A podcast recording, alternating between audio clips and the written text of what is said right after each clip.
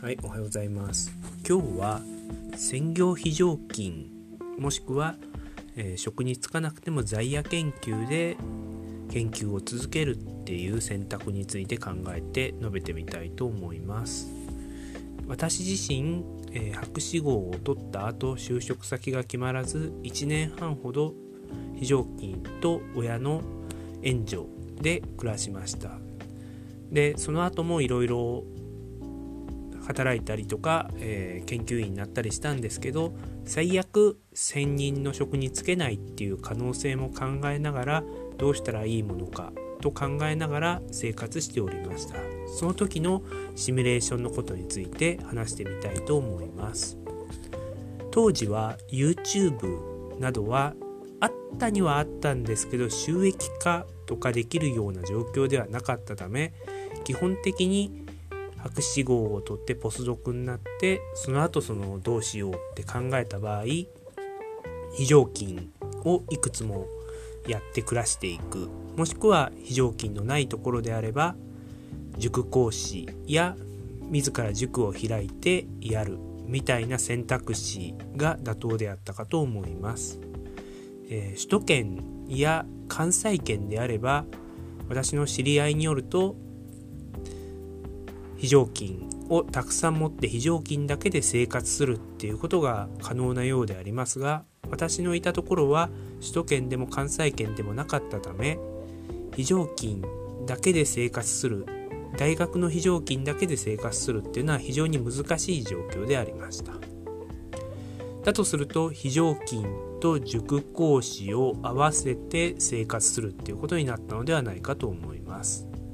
その点で後々首都圏の方に私は移籍して教えておりましたがその際の非常勤の先生とかの状況を聞くと結構非常勤で生活できるっていう話を聞いてとても羨ましいなと思った次第であります。でもって、えー非常勤やらもしかしてその教員免許を持ってるのであれば高校の非常勤もしくはその1年単位の常勤契約みたいなものをすればそれなりに、えー稼げるのではないかと思います。で、えっと、今だとその YouTube やサロンやノートなんかで、えーなんかいろいろノウハウを書いて、えーお金を儲けることもできるので昔より選択肢っていうのは広がったんではないかと思います実際問題なんかポスドク系 YouTuber とか人文科学系 YouTuber 心理学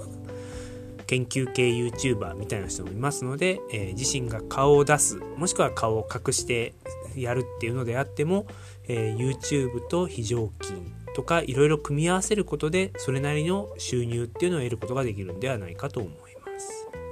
さらに、えー私が苦労していたその10年以上前と比べますと論文というのも、えー必ずしも大学にいないと論文が読めないっていう状況でもなくなったかと思います。また、えー古本市場においても田舎からでもネットで欲しい本っていうのを比較的世界の市場でその安価に手に入れることができるようになったかと思いますのでその文献が読めないとか研究費が足りないっていう状況は少なくとも人文科学社会科学の分野ではないのではないかと思います一説によると最近ではその結構研究費がかかるような試験管とかそういう実験器具を使うようなものですら在野研究は理論上可能であるっていうような、えー記事を見たこともあります。だとしますとその非常勤であれば科研費を応募する権利もあるはずあることが多いですし、えーそういうのを考えるとその非常勤や塾講師 YouTube えーネットでのそのやり取りとかそういうのを組み合わせることで在野研究っていうのは理論上可能かと思います。ただ、えー、と結婚したいとか海外旅行したいとかそういう贅沢ができるかって言われると結構微妙なところがあるんかと思うんですが私の知っている方はその非常勤でしっかり稼いで、え夏休みや冬休み春休みにはフィールド調査に行っていたっていうような人も、え記事で見たことありますので、えそれも自身できちんと貯金とかできているんであれば、え、可能なんではないかと思います。で実際問題の収支なんですがとりあえず奨学金を返還するっていうその奨学金の返還っていうのを、えー、とりあえず無視させて、えー、考えていきたいと思います。えっ、ー、と住居費3万、えこれにはそのなるべく安いところに住んで、え水道やガスもあの含めて、えまあ、携帯とかもろもろ合わせて4万までなんとか4万5千まで、えー、行きたいと思います。で、えっ、と、で、食費、まあ、3万で7万5千で、えっ、と、なんか、どうしても必要な研究とか、その貯金とか、えー、まあ、パソコンとかも古くなったら買い替えたりしたいので、えー、そういう予備費や、えー、研究で月1万くらいは書籍買うっていうような、計算をしてその他もろもろが2万5千でだいたい10万と。で、プラス年金だったりとか、えー、まあ、奨学金も返しましょうか、その、この際。っていうふうに計算していきますと、えー、15万、年、えー、月収15万あれば、なんとかいけるんではないかっていう試算をしたことがあります。え、15万なんで150万で30万で、え、180万年収180万あれば、なんとかその年金も払って国民健康保険もあって、えー、貯金もして、その貯金が20万ほど貯まったらそのフィールドに調査しに行くと。で、えー、文献も月1万くらいは買うと。で、コンピューター壊れたらその10万程度のノートパソコンであればあの買い替えることができるっていうような、えー、資産ができました。もっと無理やりその圧縮すれば10万っていうラインもいけるのかもしれませんけど、それだと年金とか奨学金返済諦めるっていう風になるかと思います。ただ注意しないとダメなのは、非常勤っていうのは、その夏休みとか春休みとかその月によって出ないんで、えっと、私の資産だとその1コマ1万くらいのやつだと3コマだと、えー、90万なんで、なんとか4コマ持てれば120万。で、プラス、えー、塾講師とか、なんか YouTuber とかで50万から60万、70万で年収200万くらい稼げれば、年金も払って、国民健康保険にも入って、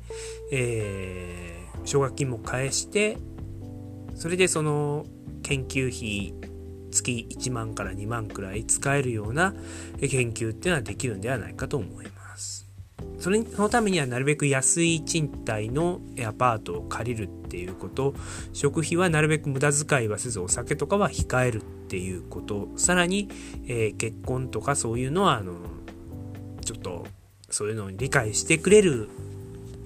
パートナーっていうのが見つからないのであればそういうのもあのちょっと諦めるっていうふうになるかと思います。結構私の周囲では奥さんが公務員だったりが結構固い企業で、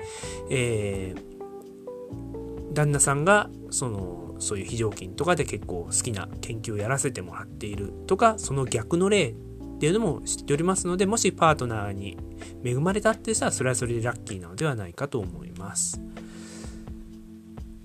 で自身の好きなことを